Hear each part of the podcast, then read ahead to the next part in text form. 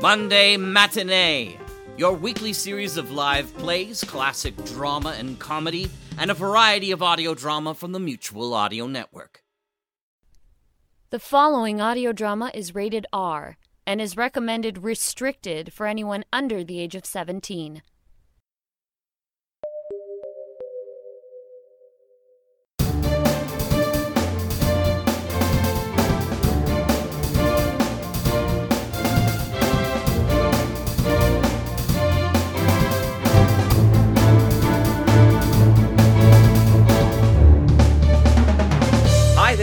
Welcome to Season 14, Episode 574. I'm Jack Ward, purveyor of a plethora of pulp peccadillos in a podverse from pulpery personas. Plainly put, this period of a performance is a penultimate prize of a production, a play parsed for pulpy probity by the planet of Pete Lutz. And I'm David Alt. Um, Jack, is there a reason for the harsh, resounding alliteration this evening? Oh, hi, David. I've been testing out some new dynamic microphones here in the studio and want to make sure my peas aren't popping all over the place.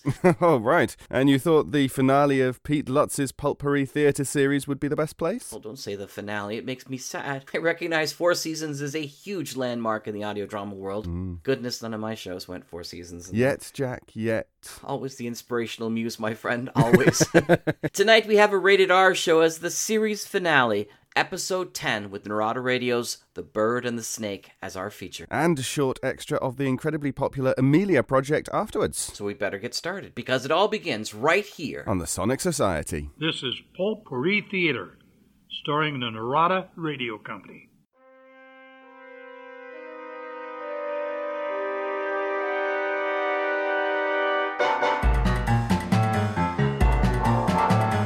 Tonight, The Bird and the Snake, the Pulp-Pourri Theatre series finale.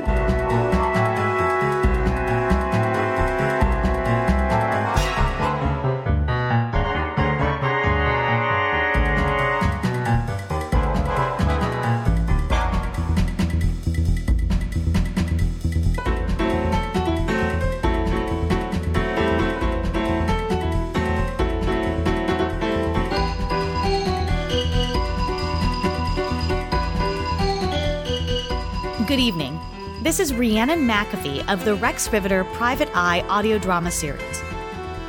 Welcome to Pulp-Pourri Theater.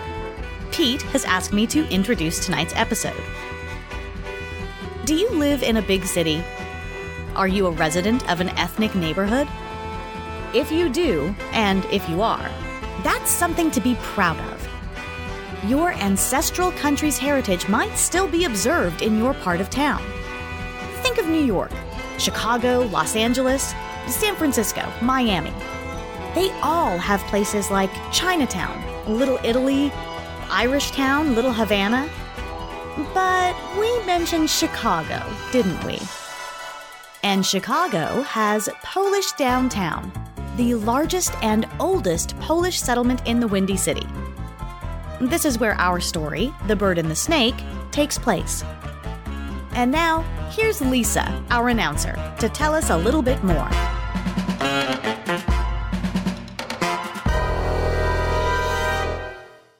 Our play is adapted from a story by Clem Hanlon, first published in the November 1959 issue of Adam magazine.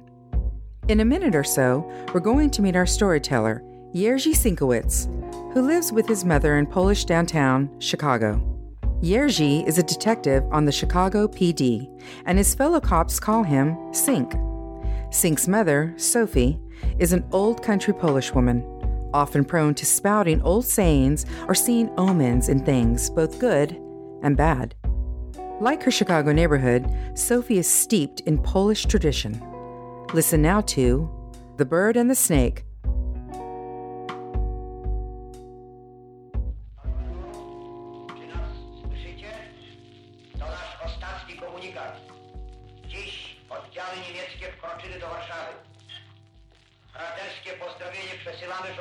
Polskim walczącym na Helu wszystkim walczącym gdziekolwiek się jeszcze znajdują.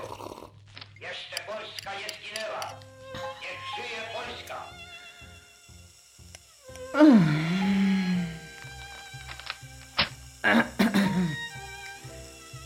In all Polish men is two kinds animals. Is bird and is snake. Hmm.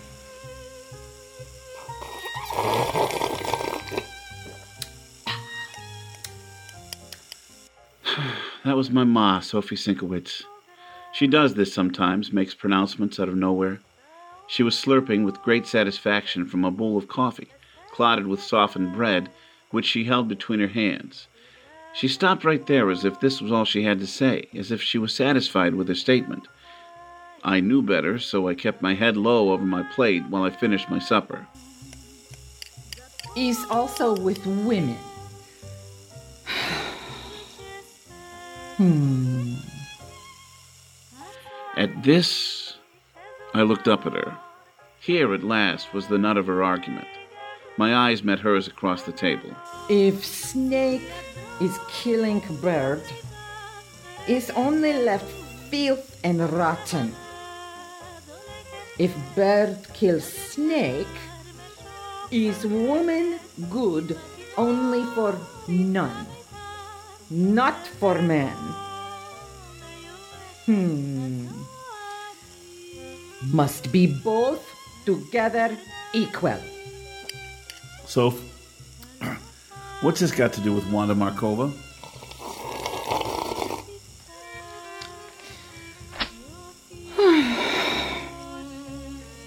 Did you bought her a ring? I've been looking.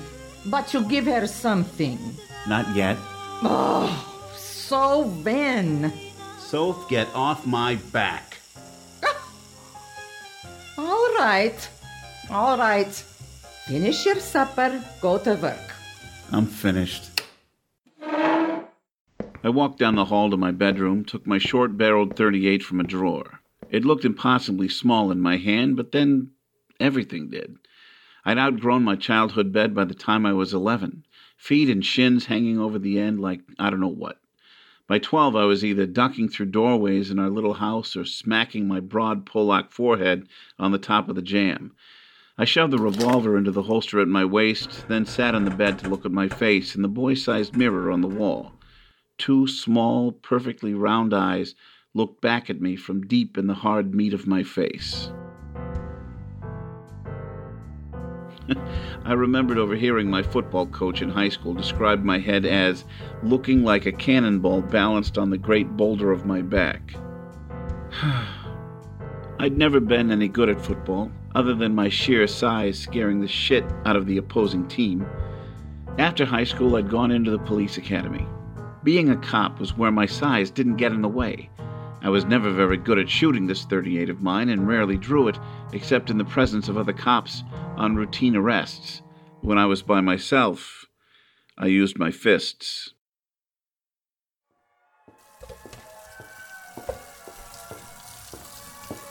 Ma had the table cleared when I got back to the kitchen. She came over and reached up to pull my handkerchief into a point at my breast pocket. Jerzy, where you got to do tonight? You got to see that young Kowski? No, nothing. Just a routine. I got to book a man down at headquarters. Paperwork. I'll be back at 8 in the morning. Go on to bed. Yankowski is a big man now. Sooner or later. a rotten man. I sat near him in the church, and from four rows away I could smell it rotten, like a fish inside. Poof! There should be a law to keep him out of the church. All right, Soph. I'll see the commissioner about it. Now go to sleep.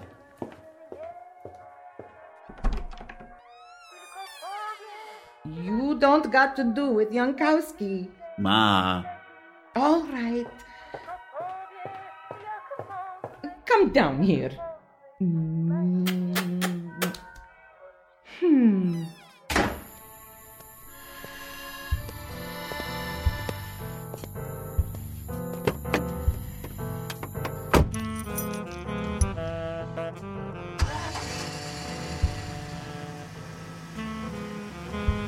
I stared out the windshield at the quiet old street as the car's engine warmed up.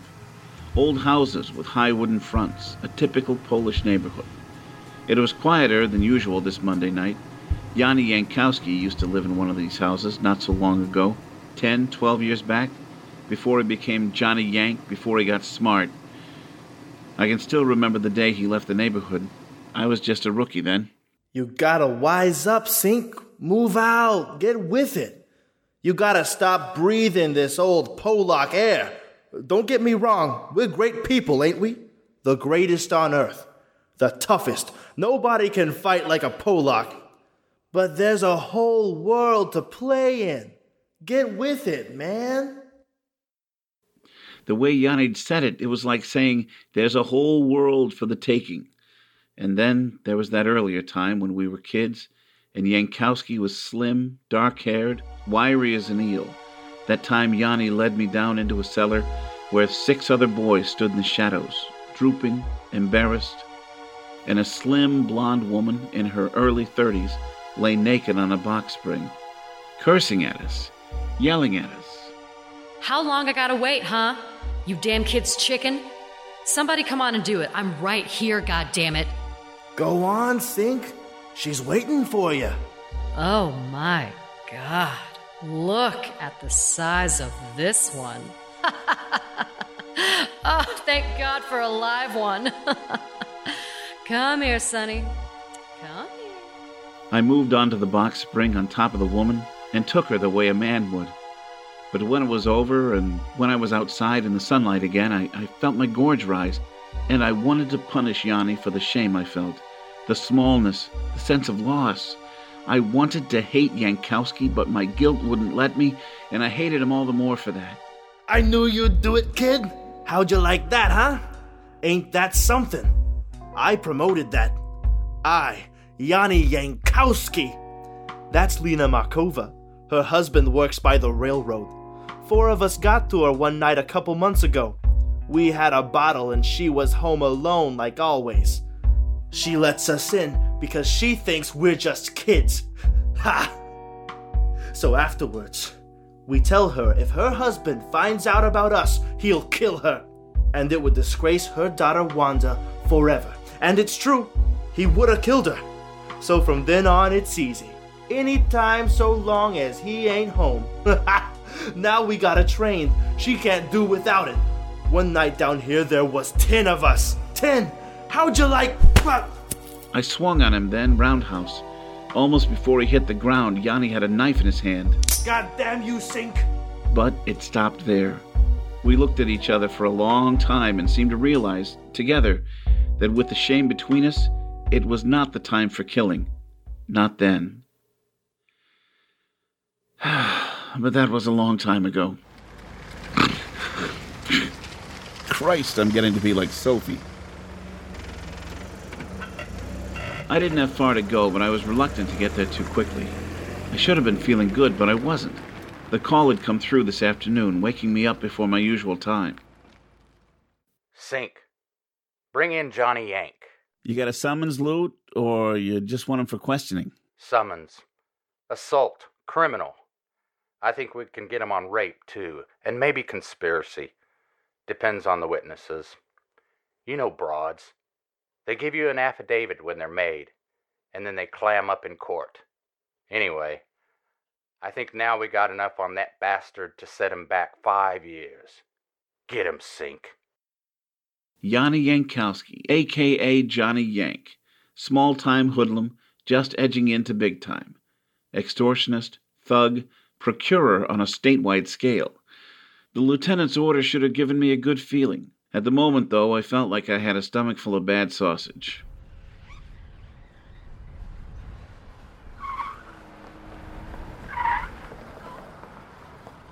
It wasn't Sophie's cooking. It was hate that griped my gut.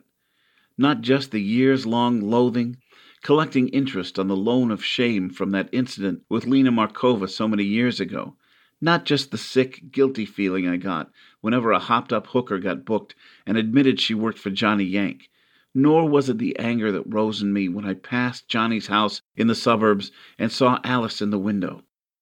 Alice, his slim, dark haired wife, sitting home alone night after night, pretending that the world was a good place for her kids.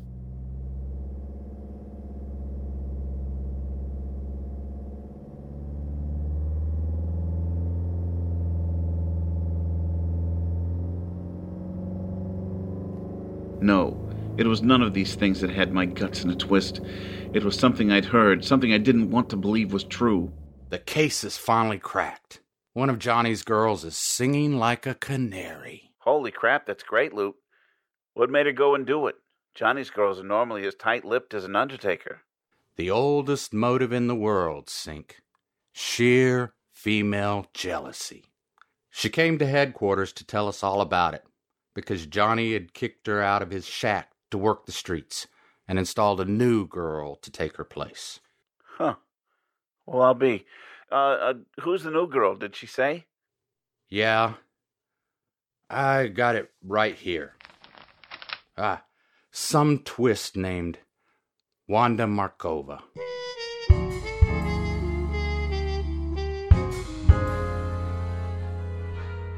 Wanda Markova.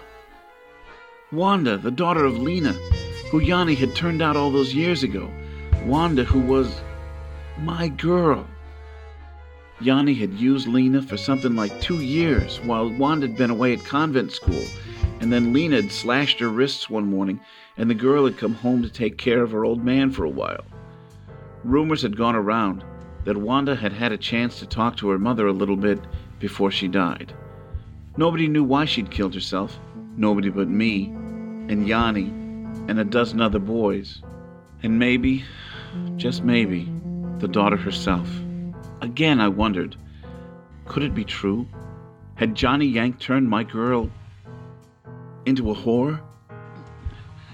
Was it something in the Markova women? What had Sophie called it? A snake?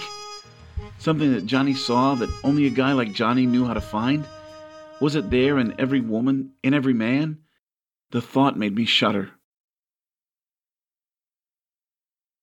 Wanda had gone back to convent school after a while, and when she came back to the neighborhood, she was a beautiful woman, cool, fragile, and sensitive, and moved like a running deer. We started going together, and people were talking about a wedding not too far off.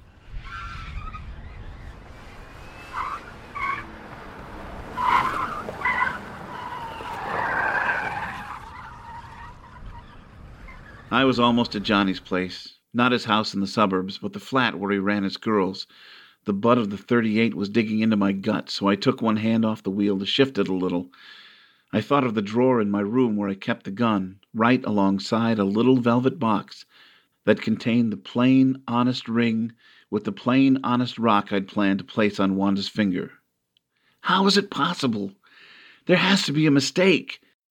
Still, Wanda's been putting me off a lot lately, with the excuse that her job with the City Welfare Bureau was keeping her busy.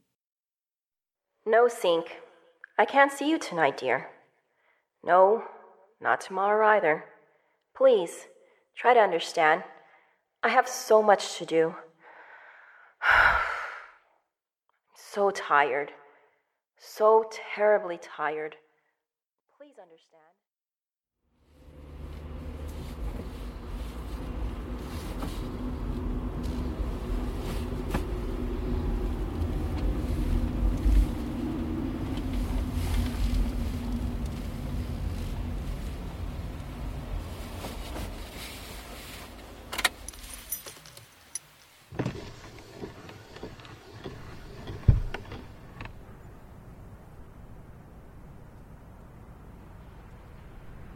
I'd been sitting in the shadows opposite Johnny's building for about ten minutes when I spied Fallon, the beat cop, sauntering down the street on Johnny's side. Fallon was a good man, and I was supposed to notify him in advance of any action on my part, but I'd already decided to tackle this alone. It was a violation of regulations, but I didn't want anybody else getting involved. Johnny might not be alone. There might be some of his junior thugs around. Well, good. And maybe Johnny'll resist arrest, too. Let him try. Let him just once give it a try.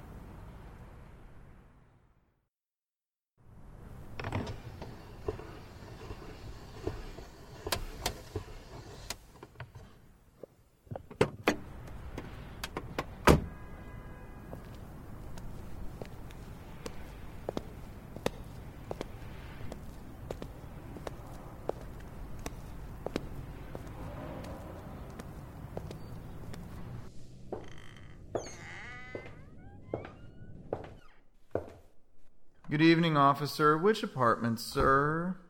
You know damn well which apartment, and you should just go back to reading your science fiction murder mystery, pal. Stay off the phone if you know what's good for you. Um, uh, yes, sir. Uh, we don't. I. We, we don't want any trouble with the police.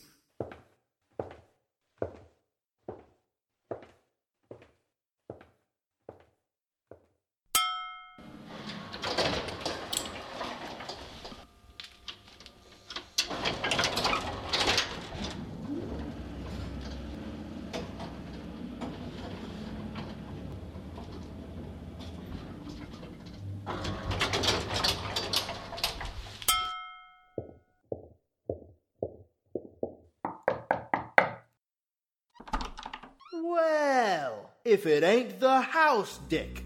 Sink, buddy, come on in. Have a beer. Skip it, Johnny. I'm taking you in. Johnny's face twitched at these words, and his hand moved uncertainly toward the pocket of his dressing gown. Put the hand in. I kill you. What the hell is this? Yankowski went for it anyway, and I surprised myself with my speed. The edge of my right hand crashed into the curve between his neck and shoulder, and the smaller man folded in thick pleats on the floor. I pushed his slim frame closer to the corridor wall with my foot and entered the apartment. The main room was huge, brilliantly lighted, thickly carpeted, and stunk of cigarette smoke and booze. You meet me right here tomorrow morning, and I'll bring you some canned milk for your baby raccoon. You bring milk? Yes, first thing in the morning. I walked over to the TV. Two pasty faced hoods in easy chairs had their eyes glued to it. One spied me out of the corner of his eye, but didn't turn his head to see who it was.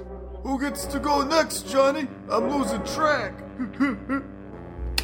hey, what gives? Get out. Just who the hell are you, asshole? I said, get out! The two hoods backed away from me and started for the door. Hey, what's all the racket? Uh, whoa, hey, who are you? Don't move, dirt. Come on back out of the bedroom and get with the other lice. But what's the big idea? It's a pinch. Go! I said it! Go! But I ain't even got my clothes on, for Christ's sakes! Hey! Get out! Go on, get out, all of you! I followed them back down the corridor and watched them go. Then I looked down at Johnny Yankowski, just starting to stir on the floor. I prodded him with the toe of my shoe. No response. I walked back to the bedroom and stood in the doorway. It wasn't so much a bedroom as it was a workshop of sorts for Johnny's particularly nasty kind of work. It was carpeted the same as the main room and had mirrors running down all the walls. Even the windows had hinged mirrors on them so they could be opened. I looked up and saw mirrors on the ceiling, too, and against one wall was a movie projector aimed at a screen just beside the door. A whip lay on the chair. The lights were dimmed and the projector was showing a stag film with no sound. I could see a reflection of it in the mirrors. A depiction of a nude woman exacting incredible obedience from a very large dog. When I stepped into the room, the naked girl on the bed didn't see me. The sheet was drawn up like a scarf between her bare legs and had passed between her small, pointed breasts. She chewed numbly on a corner of the sheet, her eyes fixed on the movie flickering on the screen. I walked in and casually knocked the projector off the table, then flicked the lights on. Uh, why'd you go and turn that off? Wanda, oh my god. Oh my god. I didn't want this to happen. Believe me, Sink. I swear to God, I never thought this would happen. I didn't want. I.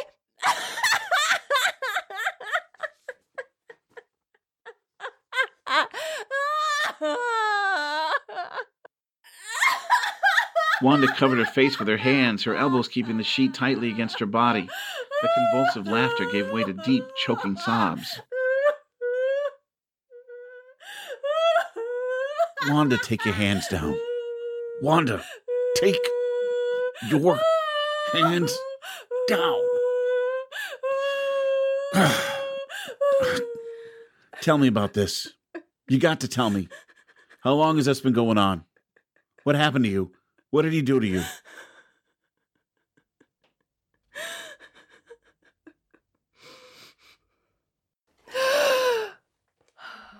Wanda, you got to tell me. You don't want I should take you in. Yes, yes, yes. Take me in. Please, Sink. Take me in. Shoot me. Do anything.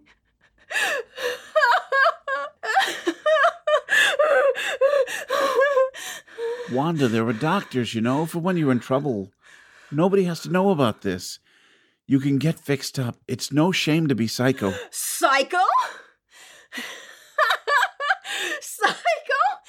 That's the funniest thing I've ever heard. Would you call my mother psycho for what she did? Do you think I don't know about all that? You think she didn't tell me about all that before she died? All the names? All the details? Wanda, for Christ's sakes, I've been trying to make up for that all this time. Makeup? You mean you wanted to marry me because you were ashamed? That's why? Wanda, listen to me. Maybe in a way it was my fault your mother died, but not all my fault. But all the same, I love you. Love me? Let me tell you something, Mr. Policeman Sinkowitz. You want to know why my mother killed herself?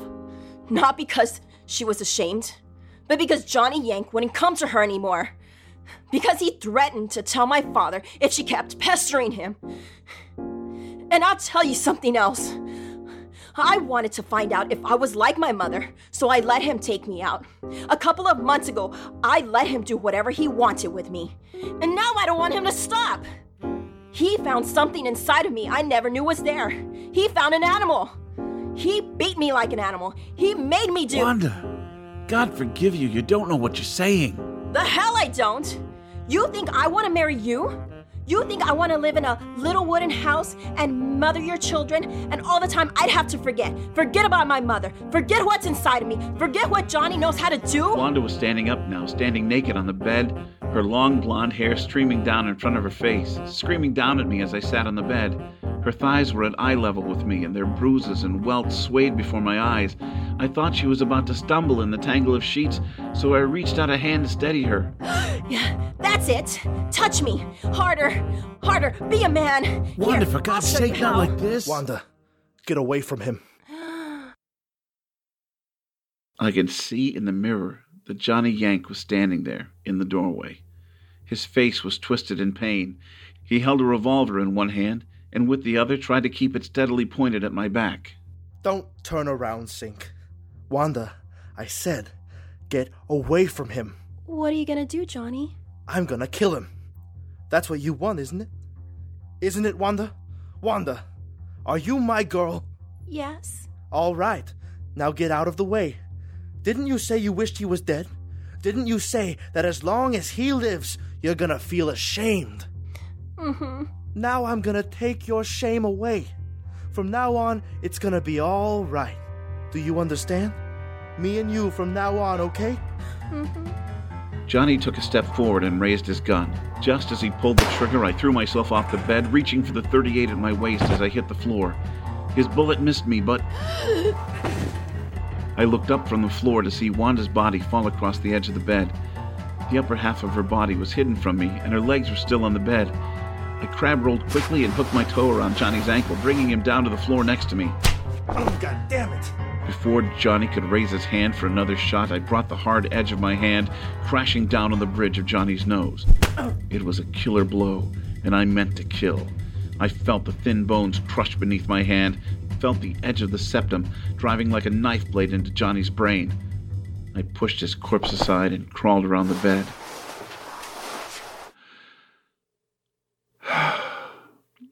Johnny's single gunshot had blown the whole side of Wanda's face away.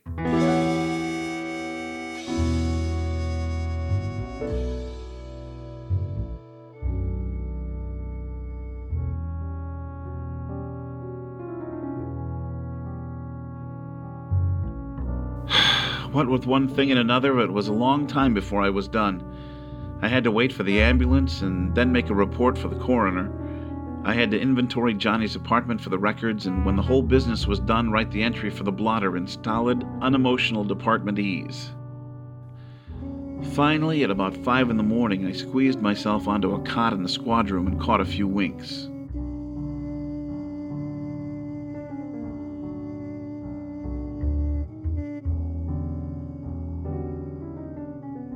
At 8 a.m., I rose and drove over to Johnny's house. I waited in the car a few minutes until I saw Alice shoo the kids off to school.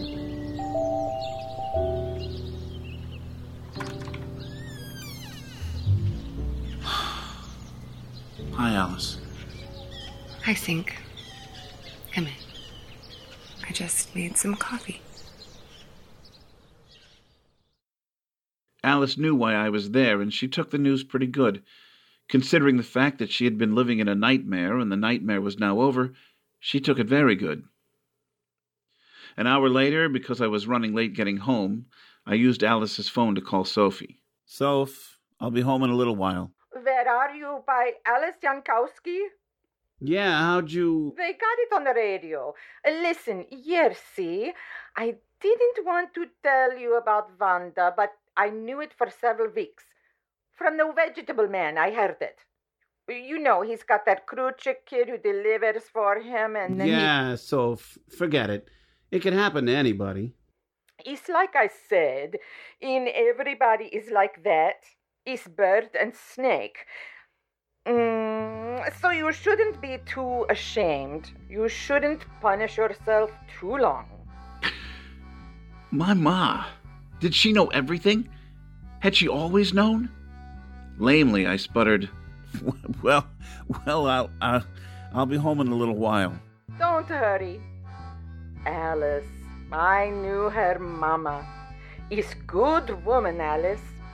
Good Polish woman. She was too strong for him. He couldn't ruin her. Does she give you coffee? As if Sophie could see me, I grinned at the telephone, then looked across at pretty dark haired Alice, who smiled nervously in return. yeah, Soph. I'm drinking coffee with her now.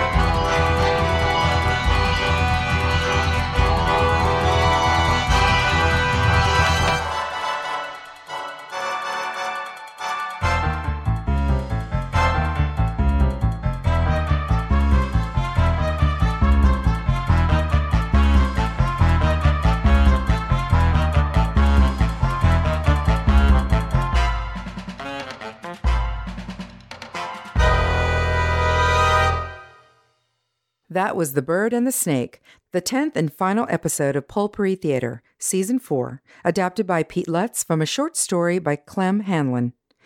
In tonight's cast, Jerry Eliff as Sophie Sinkowitz, Pete Lutz as Sink, Nick Womack as Johnny Yank, Kevin Schuster as the Lieutenant, Christian Ferris and Derek Lutz as the Hoods, George Hatfield as the Naked Man, and Jessica Matthews as Alice. Your announcer was Lisa Ayala. The Bird and the Snake was first published in the November 1959 issue of Adam magazine.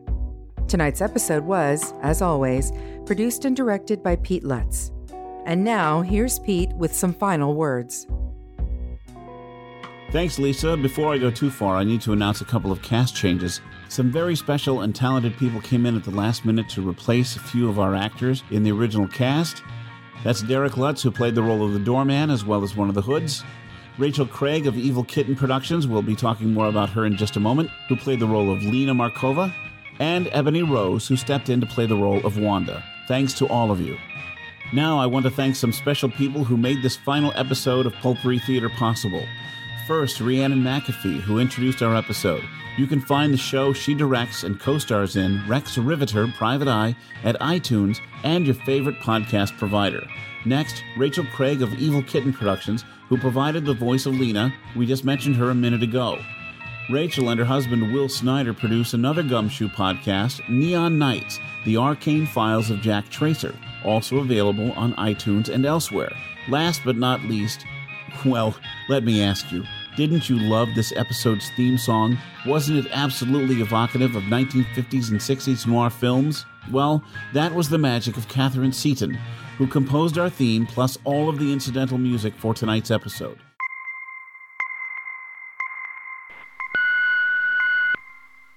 Congratulations. You've reached the Amelia Project. This phone call isn't happening. If you're not serious about this, hang up. Now. You sure about this? If you hesitated, do not proceed. Still there? If you continue, there's no way back. The choice is yours. Good choice. A new life awaits. You'll hear back from us within the hour. If you do not hear back, please consider the whole thing a hoax. Leave your message after the beep. Gosh, what an introduction. Very mysterious. Am I supposed to be scared? Is that it? Anyway, I hear you're the best, and that's what I want. Prove it. Prove you're the best. I have a job for you. No need to go into specifics, not yet. That'll wait until we meet. This is just to say I'm here. I'm serious. I can pay. Show me you're real and serious too. Deal? Call me.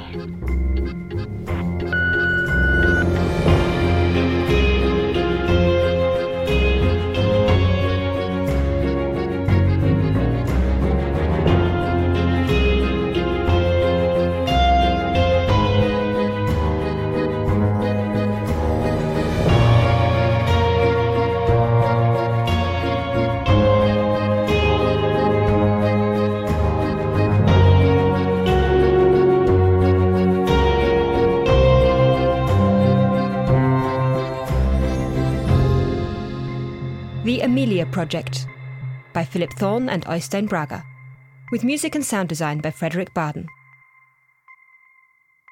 Episode 1 Elizabeth Barlow. It's go time. Ah, welcome. I've been expecting you. Do you mind if I smoke? Go for it. Do you mind if I blow bubbles? Excuse me? It helps me think. Right.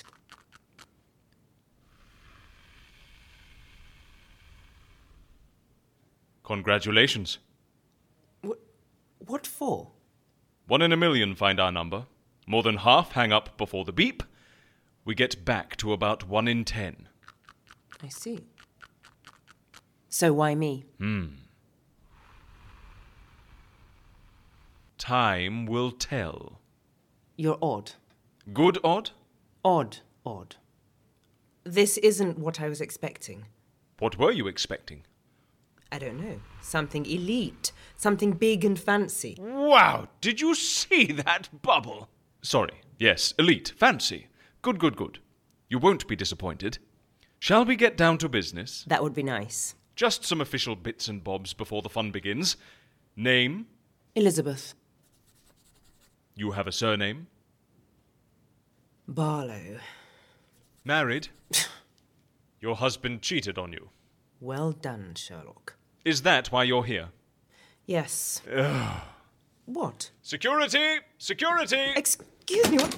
What the? Show Mrs. Barlow the way out, would you? it was a sincere sensation. Must do it again sometime. Now, out you hop. Cheerio!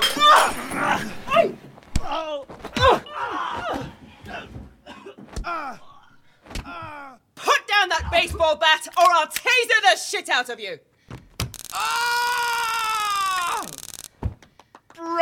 Bravo! Bravo, Mrs. Barlow! That was excellent! This is mad! Joey? Joey? Salvatore, you can leave. Oh, and bring me a cup of cocoa. Would you like anything, Elizabeth? Can I call you Elizabeth? Yes. Uh, and no, I don't need a drink. I'm fine. What. What was that about? Sorry. I thought you weren't Amelia material. I was wrong. Sit back down. What do you mean, not Amelia Mati. Oh. I can pay. Didn't I make that clear? Money's not an issue. Money's good. Money's a start. A start. What else do you want? You know Kierkegaard? Um. Boredom is the root of all evil. I refuse to be bored. Most people who want to disappear are so boring. Small time crooks and people trying to cash in on their life insurance. So dull. I don't waste my time with that kind of thing. I only take on cases that capture my imagination. It seems you're bringing me a domestic squabble, and, well, they're usually so boring. You'll hear me out anyway. I promise I'll make it interesting. You'll find me a very demanding customer. Ah, Salvatore, grazie mille. Elizabeth Barlow. You fascinate me.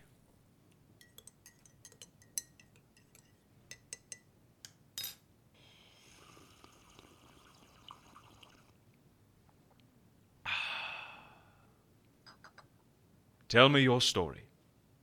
I'm all ears. It was Rupert's 40th, and I organised a surprise party. I invited everyone we know family, friends, neighbours, colleagues. Rupert didn't have a clue. He's on his way home, and I tell the guests to be quiet. I call him in his car and put him on speakerphone so the guests can hear. Rupert, honey, I'm so sorry. I've been called out for work, won't be back until late. You're going to have to spend your birthday evening alone. There's fresh lasagna in the fridge and a bottle of Pinot Noir. I'll make it up to you, I promise. I hang up, and we all run into the hallway to take up our positions, streamers and champagne at the ready, waiting for the door to open. We wait. And wait. And wait. What on earth has happened to him? Has he had an accident? I'm scared sick, hardly dare make the call. When I do, he picks up immediately, sounds cheerful. What are you doing? I ask. Oh, just chilling on the sofa watching QI. The lasagna is excellent. Then I noticed everyone staring at me. The speakerphone was still on. Well, stuff me like an olive. That is embarrassing. Embarrassing? It's more than embarrassing. He humiliated me in front of everyone I know. What did you do? I sent him a text. Get the fuck home. Twenty minutes later, the door opens and we chuck streamers and confetti. You went ahead with the party. An excruciating five hours of pretending everything was okay, grinning, toasting, celebrating Rupert.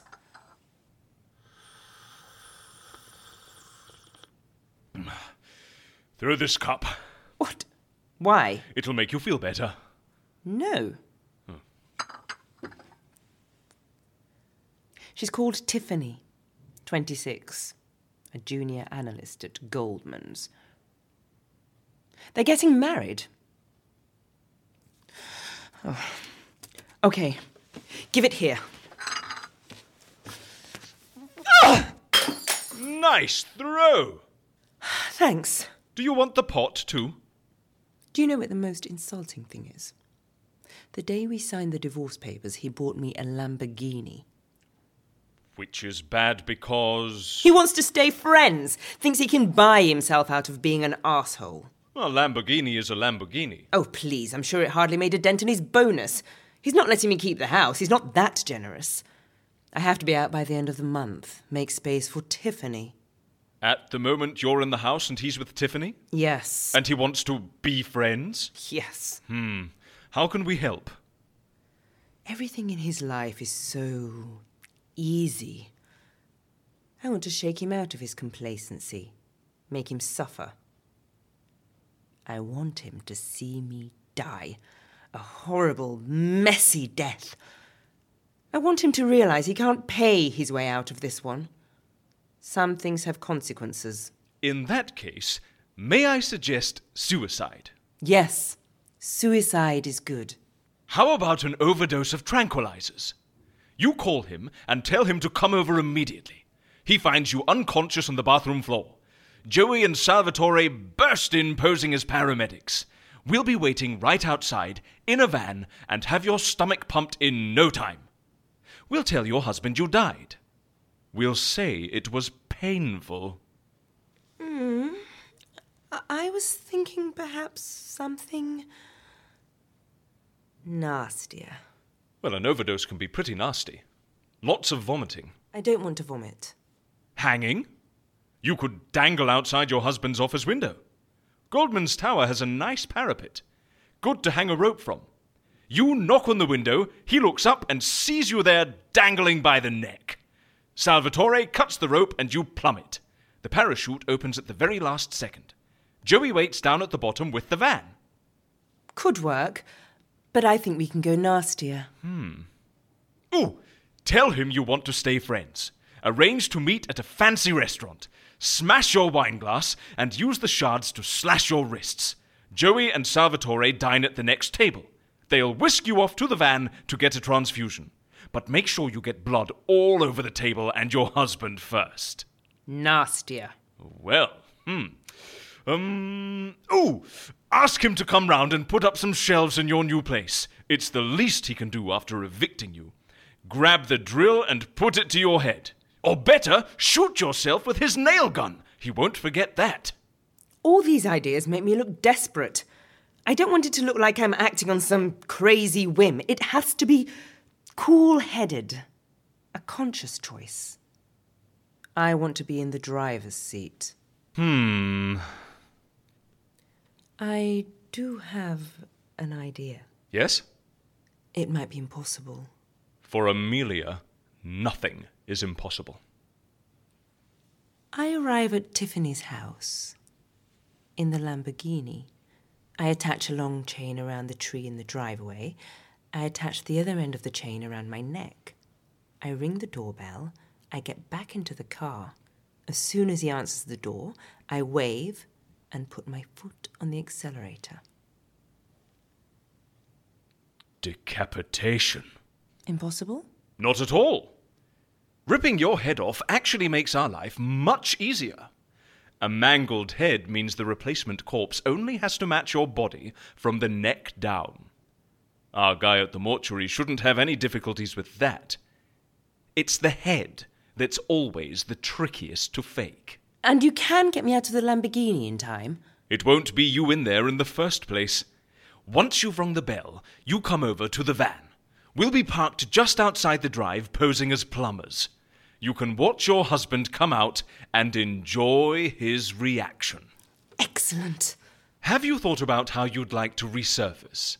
Of course. We offer a broad range of different disguises and locations. Shall I get the catalogue?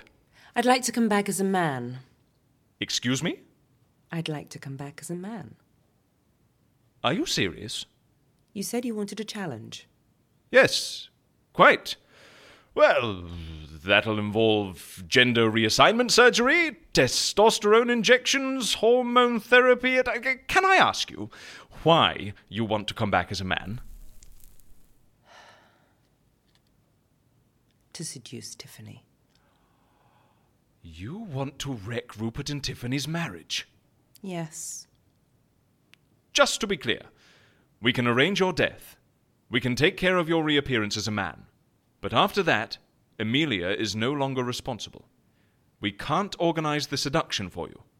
Oh, I'll take care of that. You sound confident. Just think about it. I'll be a man, but with a woman's knowledge. A man who knows exactly what a woman wants. I'll be the guy every woman dreams of.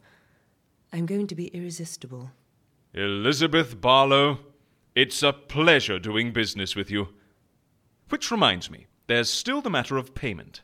Well, I could just write you a check. Checks are fine. I could do that. Otherwise, we also accept cash, card payments, and bank what transfers. about assets? Um, that's not usually how. But you'd consider it. Um, well, if the value of the asset is about. What about two and a half million? Mm. That would work. Good. Here are the keys to our house front door, side entrance, and conservatory. These are the codes. If you enter using the front door, the control panel is on your right, just behind the Ming Dynasty vase. You have 15 seconds to type in the code before the alarm goes off, so be quick. Here's a swipe card for the garage. Rupert's Ferrari is at Tiffany's, but the Bentley and the Jaguars are all there. The wine cellar leads off just from the garage, but don't waste your time with that. The investment wines, the Margaux and the Chateau Lafitte, are kept in the cooler in the living room. You'll need a code to open that. Here you go. There's also a display cabinet in the living room with a rather fine Wedgwood collection and a complete Roger Pilkington set. It's unique and very fragile, so not a job for Joey and Salvatore, I'd suggest. We don't have much to offer on the art front, I'm afraid, but there are some Boccionis which are quite nice, and a Paul Klee which is ghastly, but Rupert has assured me it's ridiculously expensive.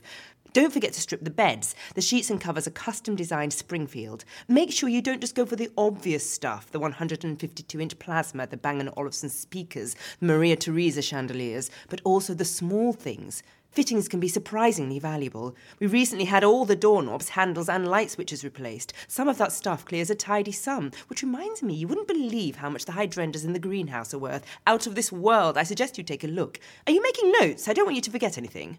The session is being recorded. Why? We keep an archive of all our clients. As long as it's under wraps. Of course. The address 16 Arkwright Avenue, Richmond. I want Rupert to come back to a house that's been stripped right down to the last exclusively sourced designer light bulb. At Amelia, your every wish is our command. Perfect. I'm looking forward to this one. Your case is most amusing. I'll be outside Tiffany's house at 10 a.m. tomorrow, 22 Bassett Street, Belsize Park. We'll be there in the van. Don't be late. Don't have second thoughts. I won't. Good. What if I do? What? Have second thoughts? But you won't? No. Good. But in theory. Theory is so boring. Who wants to waste their time with theory? I have no patience for theory. Anyway, it's time to celebrate. Is it? Yes, a toast to your death. Can we toast to my reappearance instead? If you prefer. I think I would. Joey, if you're conscious, bring us two flutes for the champagne, please. Oh, champagne. Oh, and don't worry. I'll make sure the lady doesn't hurt you. you made quite the impression on them. I don't think you're supposed to shake. The... Now would be a good time to put your fingers in your ears. One, two, watch it. Ow! Oops. Scusi, per favore. A glass of bubbly. Now, those are the kind of bubbles I can get on board with. Cheers. To a new beginning. To a new beginning.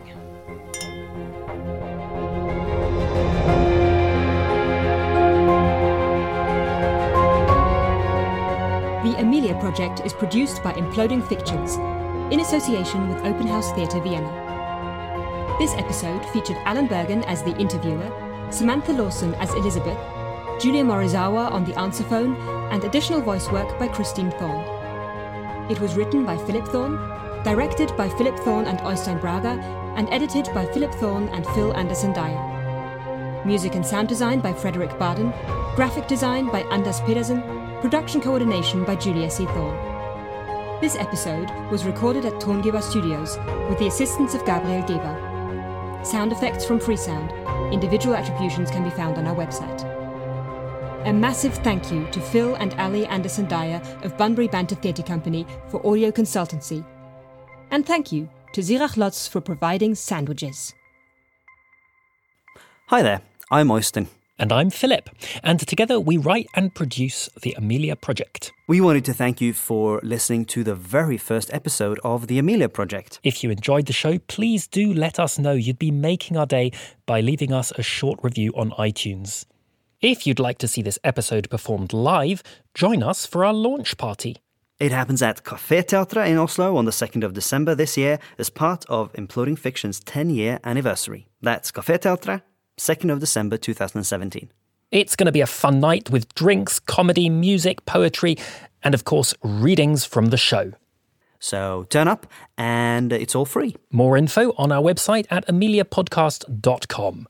On our website, you can also find out how you can support our show. In return for your support, you can get some very special Amelia gifts, such as a top secret document outlining exactly what happens when the Amelia van pulls up at 10 a.m. outside 22 Bassett Street. We can reveal it doesn't go exactly as planned. Thank you so much for listening, and we'll see you soon for episode two. Buttermilk pancakes or crepes? Honey? I said buttermilk pancakes or crepes. Righty-o, surprise coming up. Oh shoot! I'm still naked. Don't worry, I'll get it.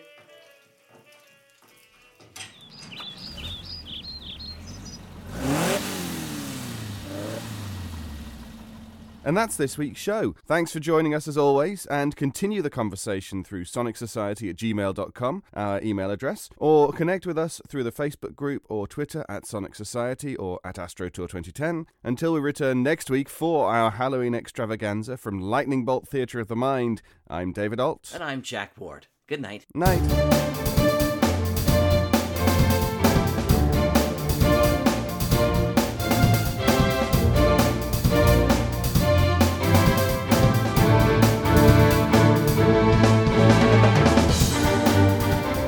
The Sonic Society is written and produced weekly by Jack J. Ward and David Alt, with original music by Sharon B. at sharonb.com.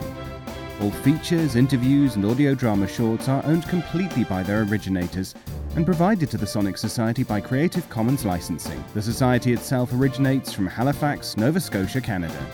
Thanks for listening.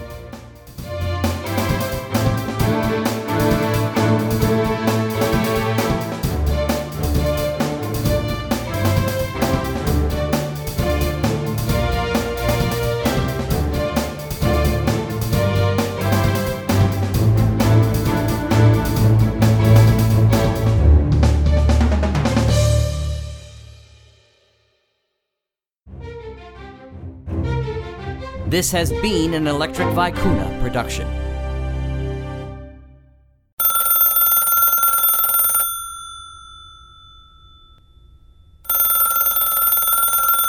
You can listen to classical and brand new audio dramas through the Mutual Audio Network. Subscribe through Apple Podcasts, Stitcher, Google Play, Spotify, or iHeartRadio today. There's eight different podcasts, one for each day of the week and genre, and the Mutual Audio Network broadcast feed so you don't miss a day of your favorite shows. Subscribe to Mutual Audio tonight. Good night.